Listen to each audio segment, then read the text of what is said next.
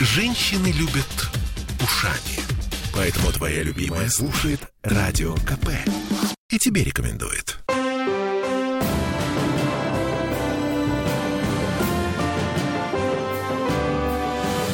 Нулевое чтение.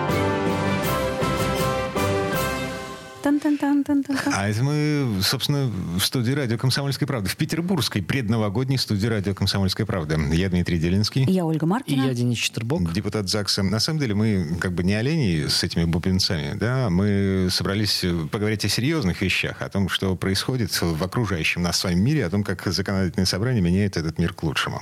К лучшему. Во-первых, преддверии Нового года. да, давайте все-таки посмотрим за окно и э, зададимся вопросом, а не хочет ли ЗАГС послушать наше коммунальное руководство, коммунальный блок Смольного э, по горячим следам, что Очень много называется? вопросов. Вопросов много, да. Наверное, сейчас не самое правильное время их э, срывать с улиц. Все-таки первая очередная задача это убрать все-таки город. Ну, я так полагаю, что не все руководящие сотрудники... Они же лопату Сейчас в руки все, работают. все, все мобилизованы на решение вот этой э, городской такой катастрофы, можем снежно так назвать. Денис. Александрович, у нас каждый год наступает зима. И каждый год э, падает снег. И каждый год для коммунальщиков это катастрофа и неожиданность. Погоди, и мы не погоди, го- погоди. При Полтавченко такого не было. Говорят, что Полтавченко ставил свечку в специальном месте для того, чтобы И небесная вообще канцелярия... зимы тогда были не снежные в тот Ну- период. Надо сказать, конечно, вопросов много, и вопросов много у жителей Петербурга. А Что уж говорить про историю в Шушарах, где был развернут специально даже пункт обогрева. история. 21 Сейчас про- век. прокуратура разбирается э, с этим вопросом. Депутаты законодательного собрания тоже участвуют э, в этой работе. Могу Назовите нам и потом имя. Мы его М- могу- обязательно... Могу, сказать, что не, все там однозначно связано. Конечно, не доработала и федеральная служба, которая обязана убирать эту федеральную трассу. Не доработали э, частные предприятия, которые э, должным образом не очистили проезд э, вот в эти логистические центры, там э, стоянки большегрузов, да, из-за чего началось это все? Из-за того, что те большегрузы, которые не смогли заехать на территорию, по факту перекрыли э, московское шоссе, да, и как следствие уже даже снегоуборочной техники в этот момент было не добраться до э, засыпаемой дороги, а снег шел, я напомню, два с половиной дня тогда.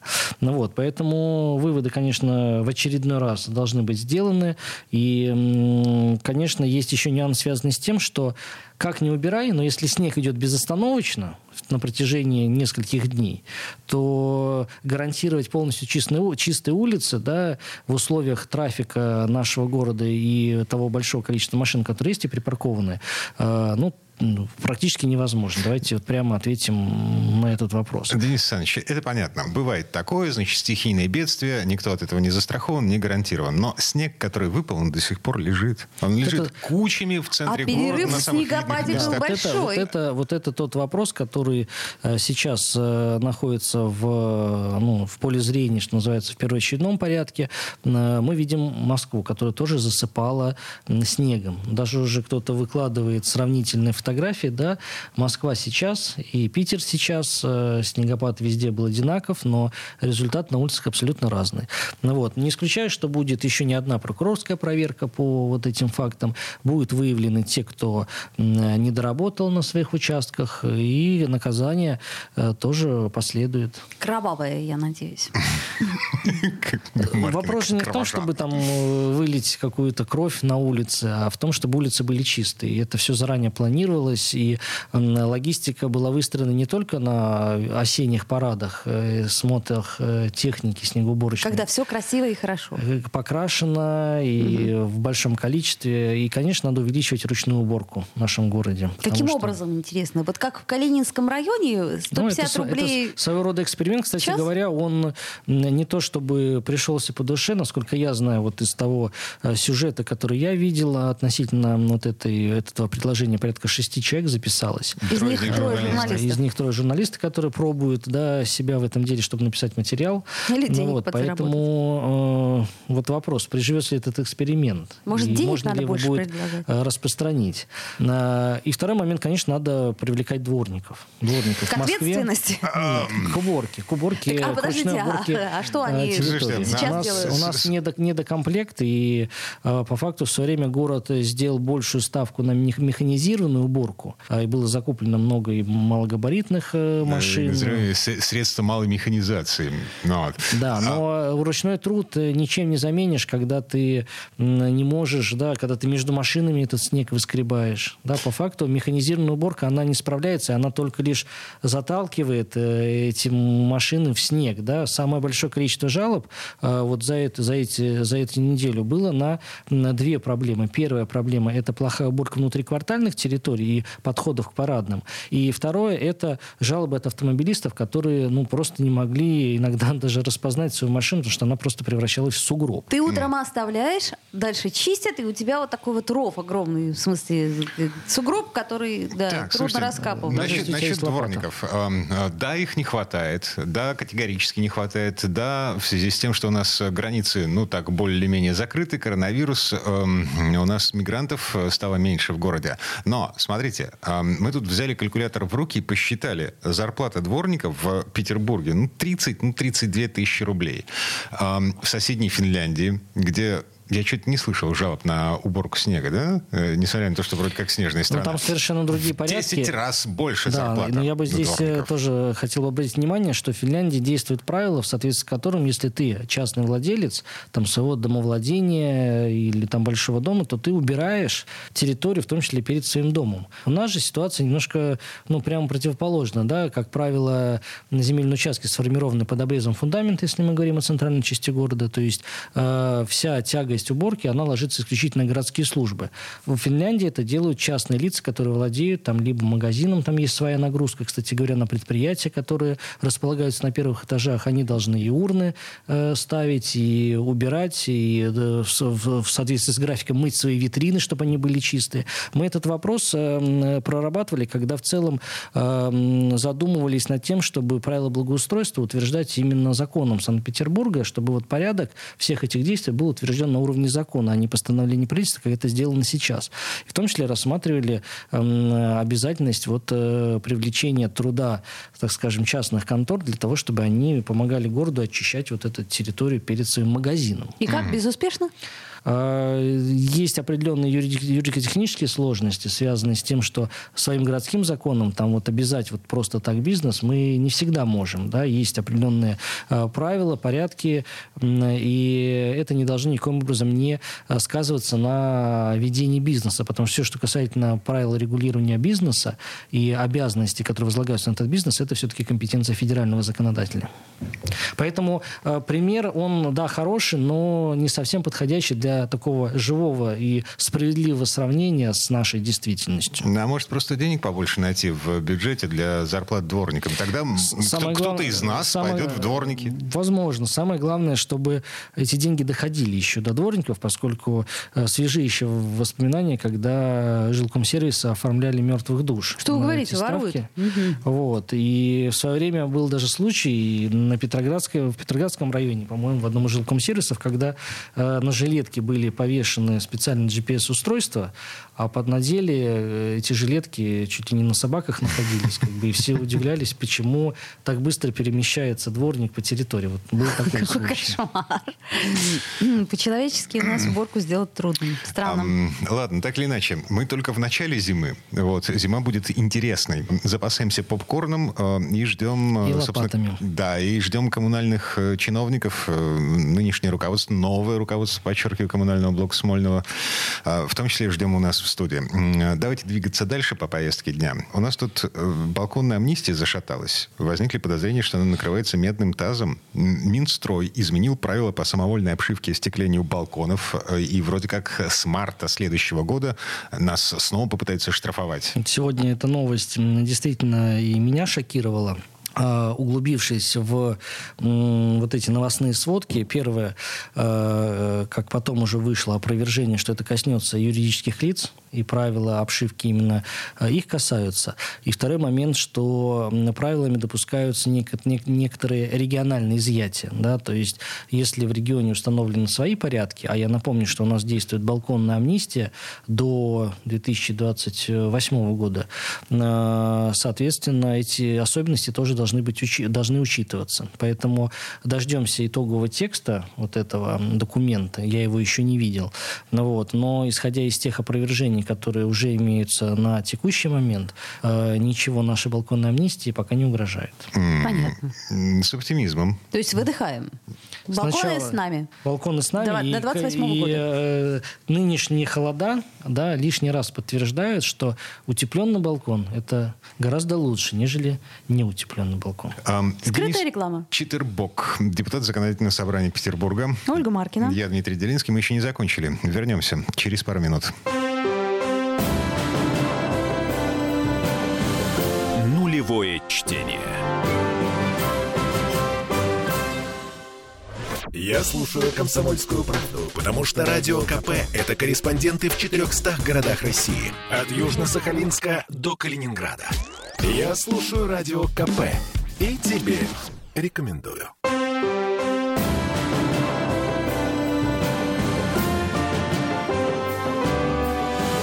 Нулевое чтение.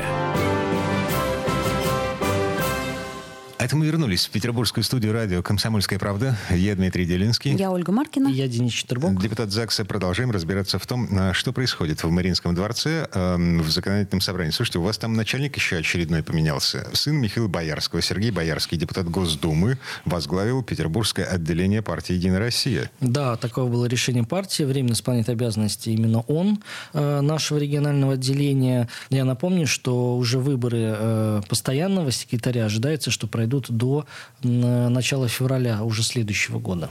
Это будет э, отдельная партийная конференция. э, Да, это будет конференция, на которой съедутся делегаты, как правило, и члены регионального политсовета. И, соответственно, тайным голосованием, как это э, водится, будет избран секретарь сроком на 5 лет.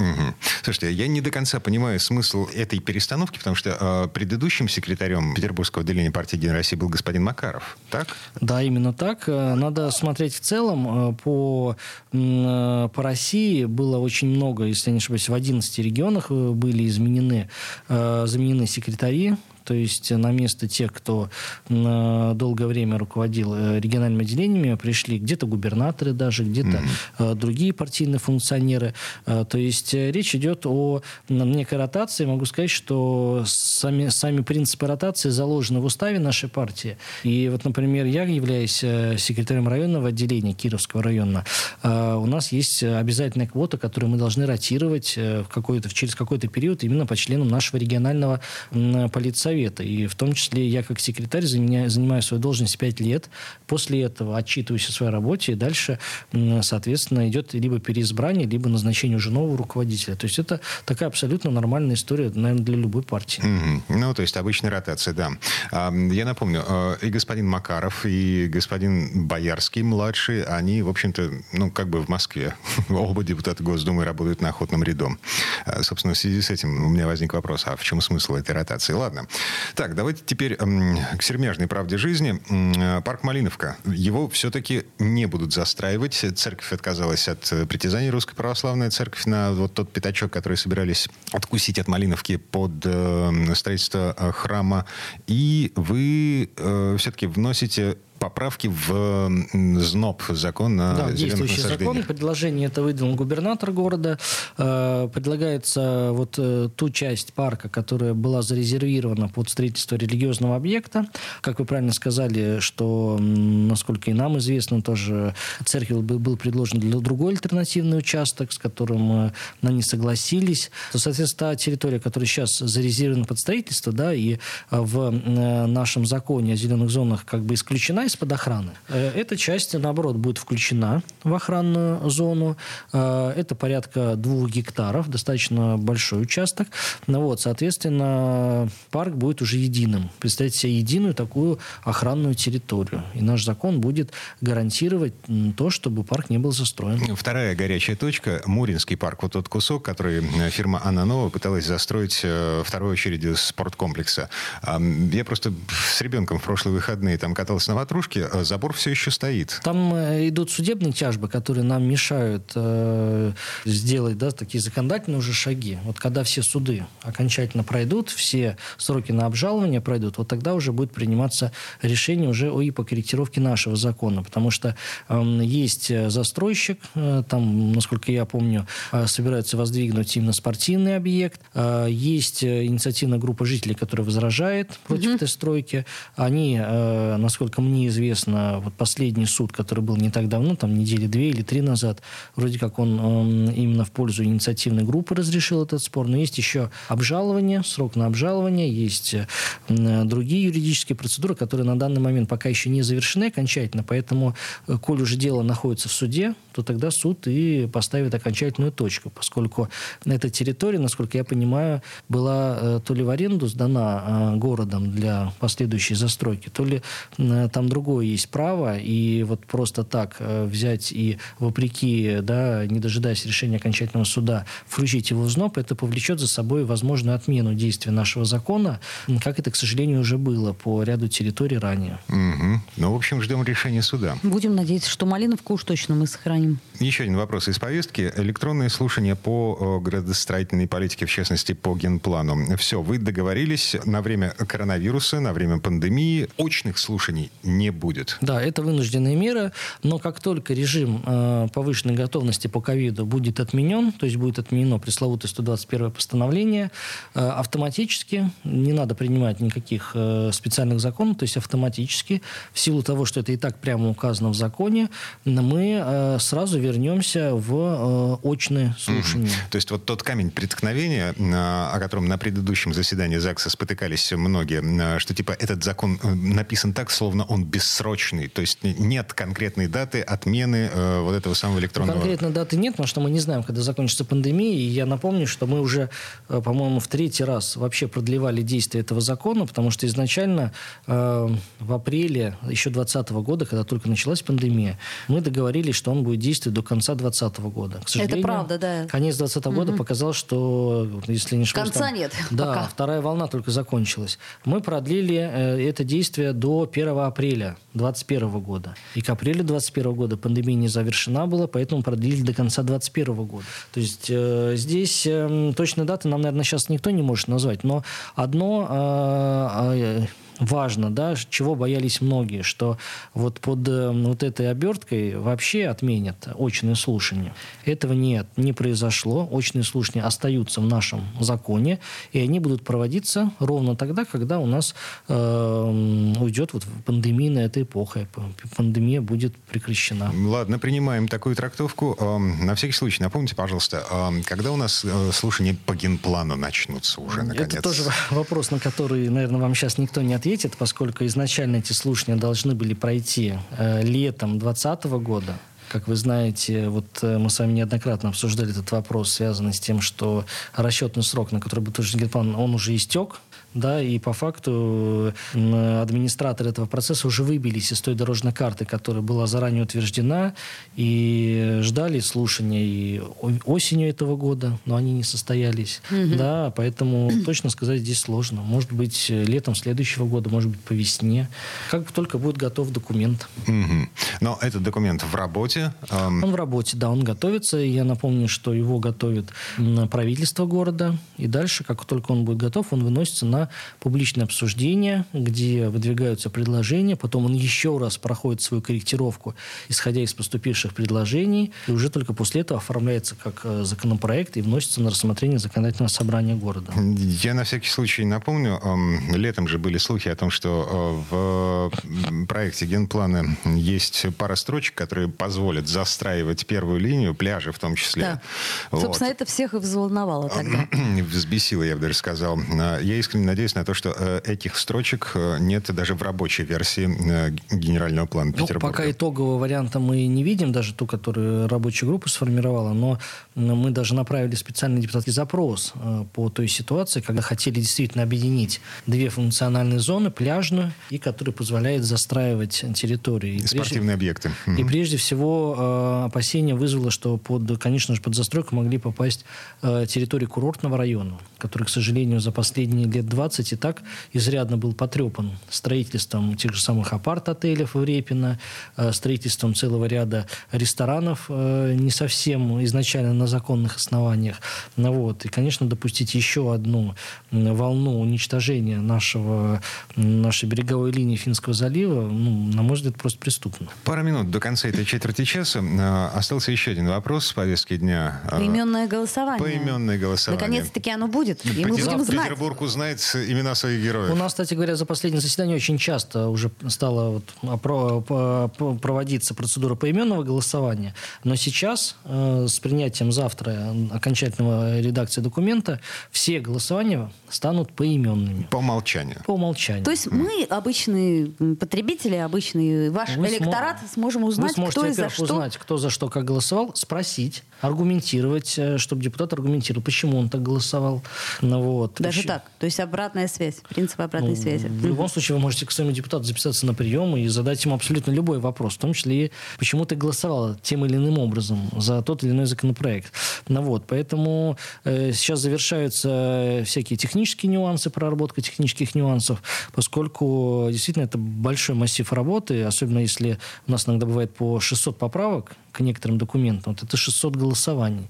Это все надо оформить в течение одного рабочего дня. То есть у нас еще э, установлен срок специальный, в течение которого эти результаты должны быть официально обнародованы. А, слушайте, а где они будут официально обнародованы? Как, ну, как пока, узнать, как проголосовал пока, депутат? Пока проектом предусмотрено, что они, результаты будут выдаваться по запросам э, там, граждан, э, средств массовой информации, депутатов, которые впоследствии могут их где-то обнародовать.